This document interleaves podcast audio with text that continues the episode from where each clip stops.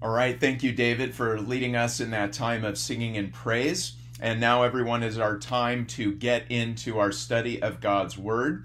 And since today is Palm Sunday, we're going to be reading one of the four gospel accounts of Jesus' triumphal entry into Jerusalem on this very day, 2,000 years ago. So if you have your Bibles, go ahead and open up at this time to the Gospel according to Luke, chapter 19, and we're going to be looking at verses 28 through 40. So, the Gospel according to Luke, chapter 19, verses 28 through 40. I'm going to go ahead and begin by reading this passage, and I will pray and we'll get into our study this morning. Luke 19, 28 through 40. This is the word of the Lord. When Jesus had said this, he went on ahead, going up to Jerusalem.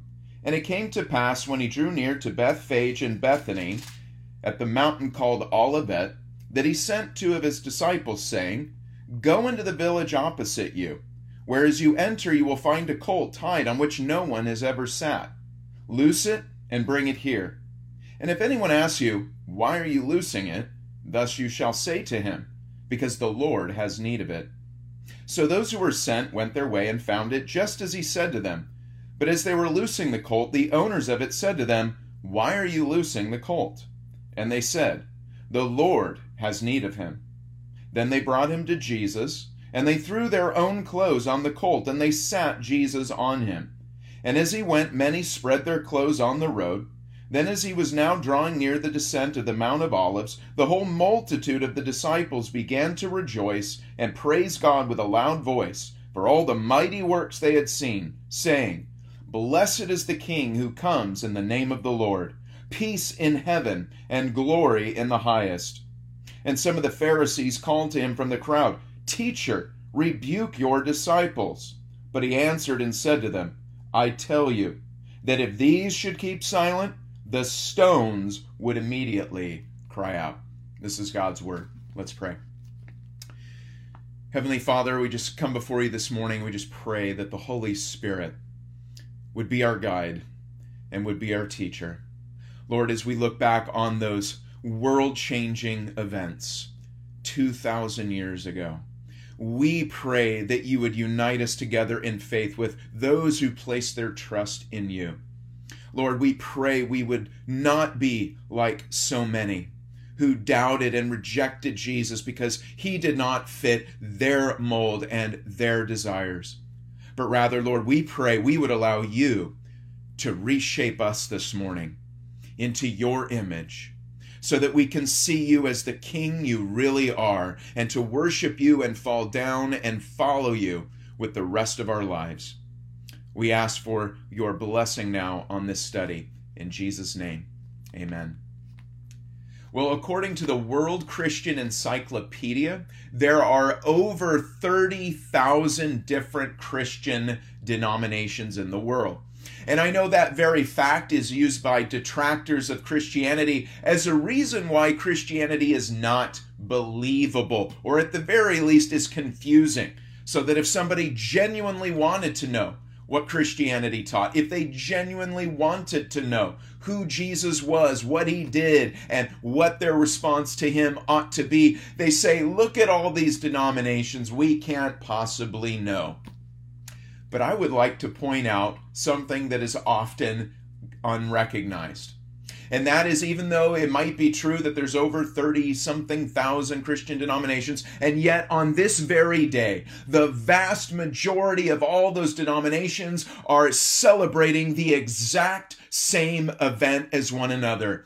And we are participants in that. We are all pointing back to this single day Palm Sunday, the day that marks the beginning of a simple week, apparently just a seven day period that has been referred to historically as Holy Week or Passion Week, that all these different Christian groups, no matter where they are in the world, no matter how different they might appear on the outside, no matter how different some of their secondary doctrines might be, and yet all of those groups, the vast majority of them, point to this week, to this man, and what happened in Jerusalem on this very day as not only being something that matters and has significance, but is actually at the very heart, the very center of what Christianity is. This is the essence of Christianity. What is happening here is the culmination of Jesus' entire life, from the famous birth narratives that we recall during Christmas time, through the relative obscurity of Jesus' early years and even most of his adult life until the launching of his ministry three years prior to this very day in which Jesus first began his teaching ministry and performing his miraculous signs and wonders. But all of that was pointing to this one little moment in time. And as a matter of fact, you can see that as you read the four Gospels. They cover mass amounts of time. They'll just skip the majority of Jesus' life and not even mention what happened uh, for most of his life, from the time he was a baby to the time he was 12. And Luke is the only evangelist that gives us a little bit of insight into what he was like at 12, but then we hear nothing again until he's 30. And so all of a sudden, the fact that the Gospels slow down when it comes to Holy Week, that they slow down and meticulously record every single little thing that Jesus did and said is highlighting for us that this is not just something related to Christianity, this is Christianity. This is the heart, and this is what binds all Christians together. And so, friends, in a world that is obsessed with differences and where differences are being used to divide people against one another, I want to point out the place in which all these Christian differences find their unity. They find their essence. And I would say that where Christianity finds its unity is also the place where all of humanity is meant to find their unity as well. And so, what we're going to see as we look through this passage of Luke's account of Palm Sunday, I want to point out that what Luke is doing is presenting Jesus as king. He is presenting Jesus as king. He is the anointed king. He is the Mashiach, the Messiah. He is the promised one, the son of David that God had promised long ago to his people. And so that is what Luke is trying to get at. And so let us walk through together with Luke what was happening on that first Palm Sunday. So, beginning in verse 28, it says, When he, and that is Jesus, had said this, he went on ahead, going up to Jerusalem. Now it's interesting because Jesus is not actually alone at this point. He's traveling with a group of his disciples from Galilee. And in Luke's gospel, this journey has begun quite some time ago up in the northern part of Israel in Galilee. And he's been traveling down a hundred miles or so down on foot all the way to Jerusalem. And so it's taken him some time. And he has not done this alone, but he has done this with a group of his followers. But notice when we arrive at verse 28, it looks as though Jesus is alone. For only he is mentioned in the text. When he had said this, he went ahead. So why is Luke acting like Jesus is alone when we know that he's not? Well, friends, I think you and I all know that we can go through seasons in life, we can go through times in life in which we might be surrounded by people. Maybe we show up at a church service on a Sunday and we're surrounded by people and we're instructed to greet one another in the Lord.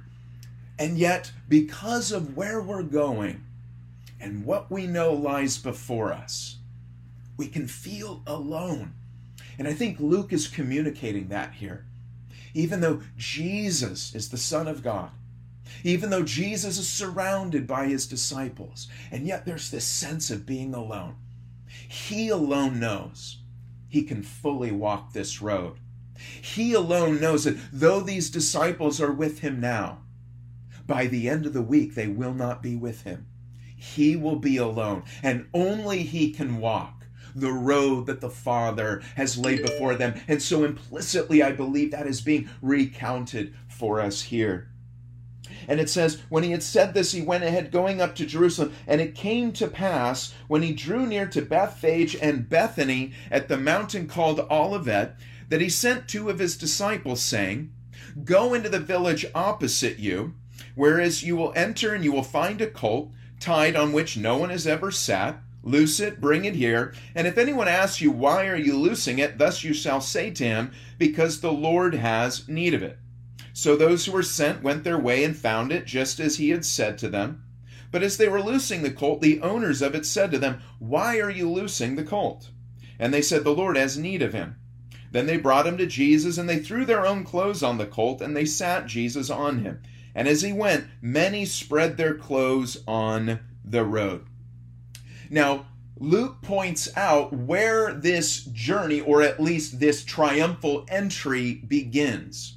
As I said, this journey towards Jerusalem has been going on for quite some time, but here marks the final stage. Bethany is just about a mile and a half to two miles east over the Kidron Valley and up near the Mount of Olives. Now, we don't actually know where Bethphage is, but apparently it was a tiny village, and it's probably mentioned here because it was somewhat near Bethany, and it is the place where Jesus is going to tell his disciples to retrieve this specific donkey. Now, all of this, I want to suggest to you, is communicating to the disciples, to the people in Jerusalem, and to us today that Jesus is finally accepting the title of king. He is accepting the title of king. One of the things that might come surprising to modern readers of the Bible today is that for most of his ministry, Jesus shunned the title of Messiah and King. He did not want to accept it. Throughout his ministry, people were constantly asking the question, Who are you? Who are you? Who do you say you are? And Jesus would push back on that. He didn't want to receive the titles that people were pushing on him. Now, that might seem strange. You would think if you are the Messiah and if you are the king, why wouldn't you just say so? And the reason is not that Jesus was rejecting messiahship and kingship as such, for that's exactly who he was. But the reason Jesus pushes back on it is because people had wrong ideas of what being the Messiah meant and what being a king meant. You see, for most people at that time, the Jewish people, the Messiah was the one who on this day would march into Rome, probably not on a donkey, but on a war horse. And he would conquer Rome. He would be a political Messiah who would take care of all the political problems. He would be for his people, the Jewish people, they would all be safe. And the Romans are the bad guys, and they will be expelled violently and by force. But the problem is, though Jesus will one day do that, so they weren't entirely wrong. One day, Jesus will establish his kingdom in its fullness. But the problem is, no one is fit for the kingdom of God. That's one of the things that many of the Jewish leaders felt. Well, we we're ethnically descended from Abraham. We keep the, the religious rules, but over and over we start to see that everyone has sinned, as Paul says in Romans, and have fallen short of the glory of God.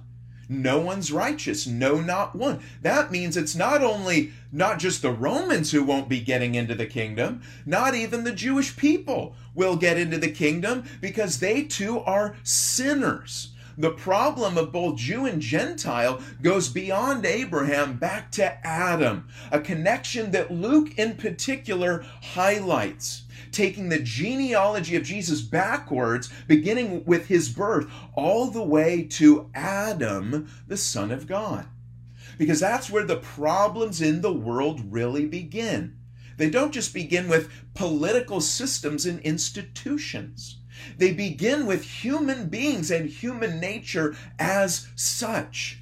Because all have inherited the sin of Adam and all have fallen Adam in his sin and rebellion against God. And so Jesus has pushed back on these titles. But now the time has come.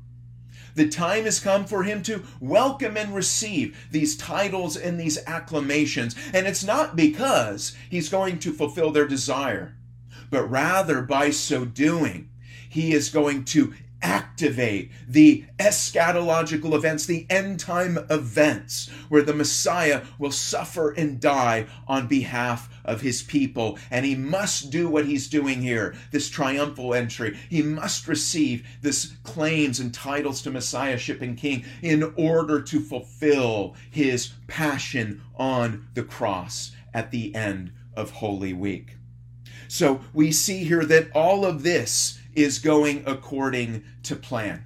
Now, one of the ways that it's highlighted that Jesus is consciously, consciously seeing himself as king is that, as I mentioned, Jesus' journey began about a hundred miles north. And keep in mind, Jesus walked he walked the entire way, almost a hundred miles on foot from the northern part, Capernaum in Galilee, all the way down. So after walking almost a hundred miles, you might ask yourself, why in the world is he now, when you've got a mile and a half left to go, a mile and a half, are you now retrieving a donkey to ride on? Why would you do that? Not only that, the Jewish Talmud speaks that any pilgrim going to Jer- Jerusalem for one of the great pilgrim feasts, if they are able to walk, they ought to walk. So, what is Jesus doing? Why? He certainly doesn't need to ride. He's been walking this entire way. The answer is Jesus is consciously fulfilling messianic prophecy. He is consciously fulfilling Zechariah 9 9 that speaks of Israel's king coming lowly and riding on a donkey specifically. And so Jesus is proclaiming himself as king. And as you're going to see later on in the text, not only are people calling Jesus king, but when he is told to rebuke his followers for acclaiming him as such, he refuses to rebuke them, meaning he is accepting those titles and acclamations. So we see here Jesus telling them to retrieve this donkey. And it says, verse 32, that they found it just as he said. Verse 34, and they answered, The Lord has need of him. Then they brought him to Jesus and they threw their own clothes on the colt and they sat Jesus on him. So we have sort of an enthronement scene. Notice it's not Jesus who gets up on the donkey, it's disciples who've been eager for this moment. They've been waiting and even they don't know what's happening. They think the political moment of their salvation has come, that Rome is going to be conquered and they're going to get to rule and reign on earth right now. And so they put Jesus up on the donkey. And as he went, verse 36, many spread their clothes on the road. Again, this is the kind of thing that was done for royalty and dignitaries of state by laying their clothes down. And again, Luke doesn't mention the palm branches, probably because Luke was aiming at reaching Gentiles, non Jews, to whom the detail of palm branches might have gone on misunderstood. So he communicates something his Gentile audience would understand, which is they're laying their clothes down, which is what people would do. They're, they're allowing the king to walk over their clothes, signifying their submission and reverence to him. Verse 37 then, as he was now drawing near the descent of the Mount of Olives, the whole multitude of disciples began to rejoice and praise God with a loud voice for all the mighty works they had seen. So, again, this group right here, most likely, though it could include some of the people in Jerusalem, it's probably this entourage of disciples that have been following him down on his journey from Galilee. And notice it's qualified, it's not just a crowd, generally, it's a specific crowd namely a crowd that had seen the mighty works. So they had been watching Jesus as he had taught them the word of God over three years. They had seen him heal the blind, he, enable people to walk, and raise a dead man to life. He had performed mighty signs and miracles. And so for them, this is a great day. This is a day of jubilation where Jesus is finally doing what they've been wanting him to do this whole time. And here's what they say Blessed is the King who comes in the name of the Lord. Now, this is a quotation from Psalm 118, the very psalm that we began service with this morning. And Psalm 118 is one of the six Hallel Psalms. It's one of the six songs that would be sung by pilgrims to Jerusalem during one of the great three pilgrim feasts of Israel. And what's interesting about Psalm 118 in particular is it's an enthronement psalm. In other words, if you go back to Psalm 118, it's a story of a king riding towards Israel in triumph and entering in.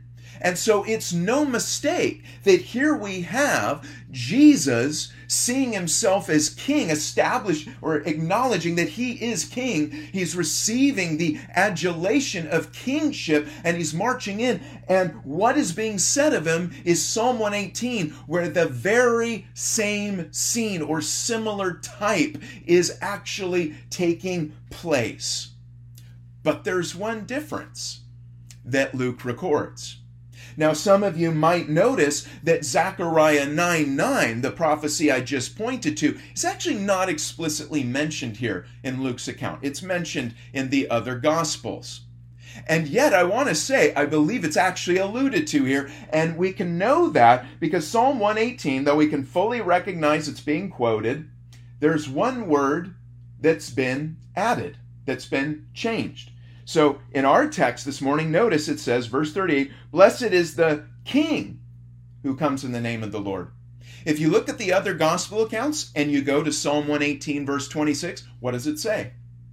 Blessed is he who comes in the name of the Lord. It doesn't say king, it says, Blessed is he. So here, the fact that it says, Blessed is king is probably not only a reference to the fact that the people saw Jesus as king, but it's probably a blending together of these two verses of Psalm 118, 26, as well as Zechariah 9, 9.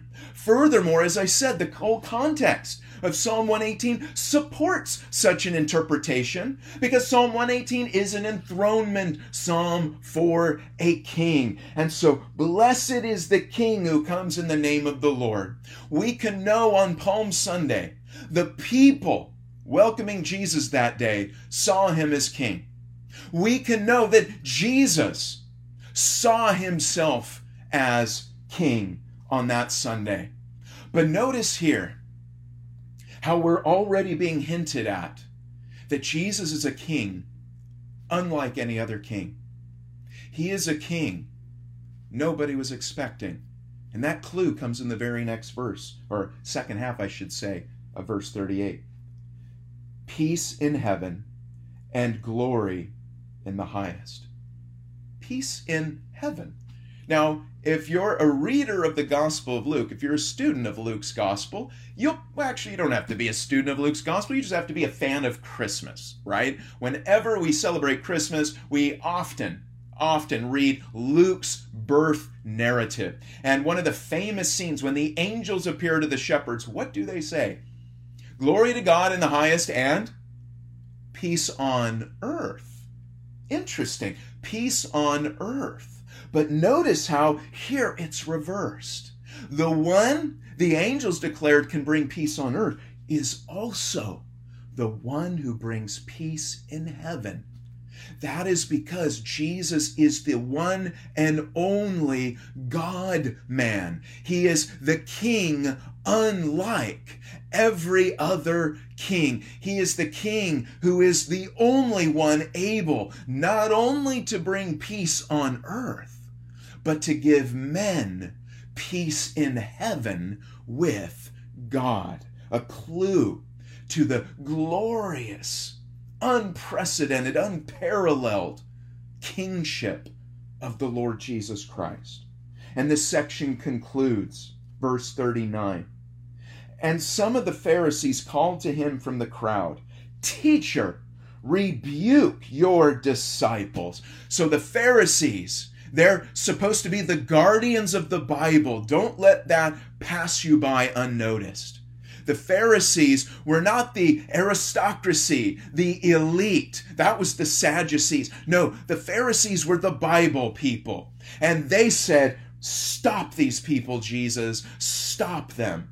They were supposed to be people preparing others to receive Jesus. And yet here they are, the keepers of the Word of God, and they're actually barring people from knowing and worshiping Jesus.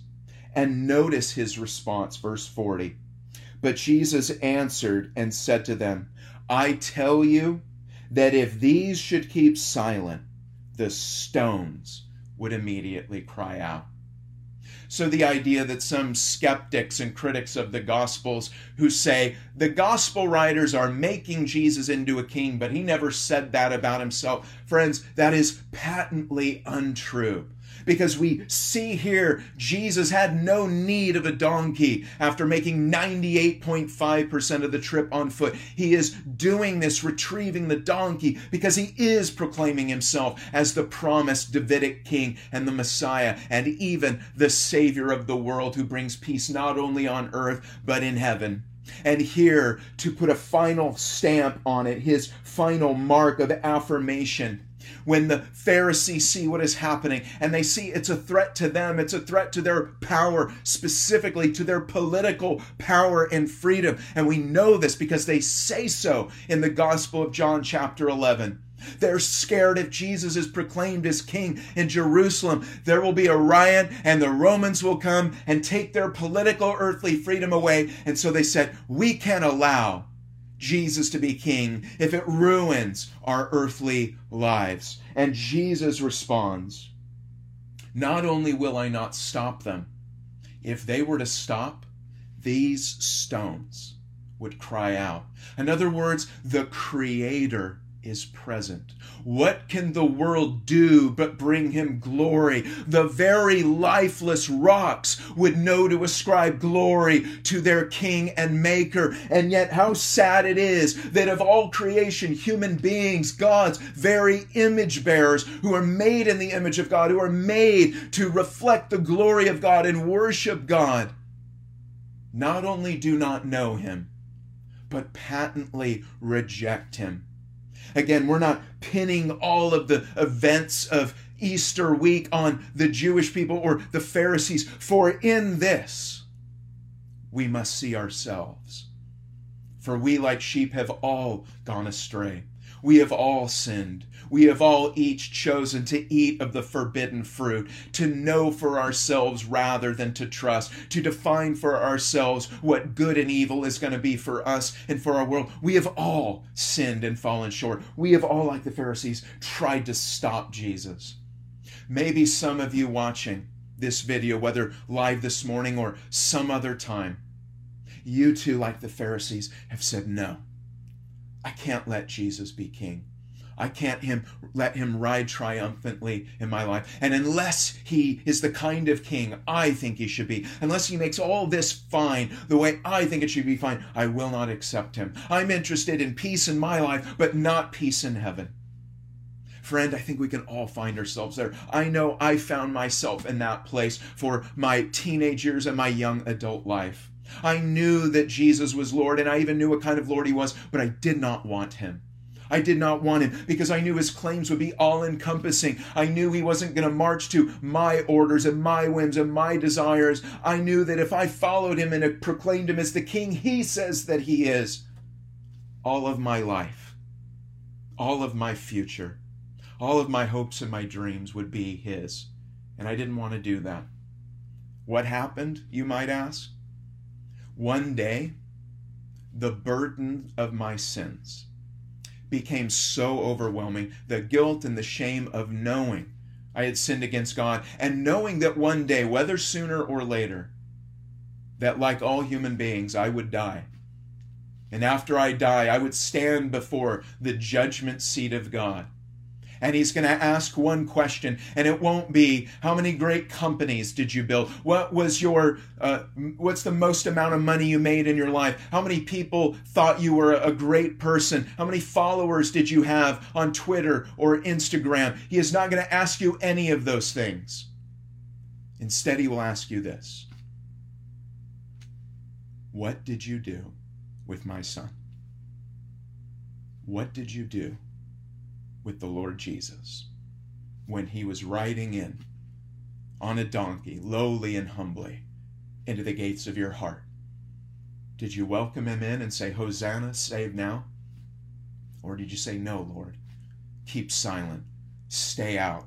I would rather rid my life of you than allow you to rule and reign for who you are. Friend, if that's you, I would just want to plead with you I understand that position because I've been there. And like all believers, we can be tempted to go backwards, back where we came from. But whether you're a person who's never received Jesus Christ this morning, whether you're a believer who's perhaps backslidden, and you were, you were one of the disciples praising Jesus when Jesus would do what you wanted him to do. And suddenly the events of Easter week unfolded in your life, and you saw that God's ways are not your ways that there's suffering, that the road of Jesus, though there's moments of triumph and joy, yet there is also suffering and sorrow. And so perhaps you've walked away. You've walked away from the church. You've walked away from reading the Bible. You've walked away from prayer. You've walked away from giving your daily life in service to God. I would want to urge you to come to Jesus today. I want to urge you to come back. And I want to plead with all of you this morning that Jesus is a king worth following. Let us pray. Lord, I thank you and praise you that though we are worthy of nothing but death and judgment, you have so loved the world that you sent your one and only Son into the world, not to condemn the world, but that through your Son Jesus, the world might be saved. Lord, I just want to lift up any of my brothers and sisters, any men and women out there who might be watching. And I would just pray that your Holy Spirit would speak through these words and that you would preach these truths to their hearts. Lord, I pray that you would overcome our resistance. Your spirit would overcome our rebellion. That you would prepare in us a desire to receive Jesus as the King he says that he is, that we would welcome him in, knowing that the road of following Jesus will not always be easy or pleasant. In fact, we are promised that the path to life is narrow, difficult, and few there are that find it. And so, Lord, we just pray that though the way is challenging and difficult, would you just preach this word to our hearts this morning? Though the way be difficult and marked by the cross. Eternal glory and joy lie on the other side to all who surrender their lives to follow Jesus. Lord, I just pray you would do a work in us. I pray you would do a work in Image Church, Lord, that you would birth in us a desire for you more than any earthly thing. That as we celebrate Easter this week, Lord, as we seek to be used by you.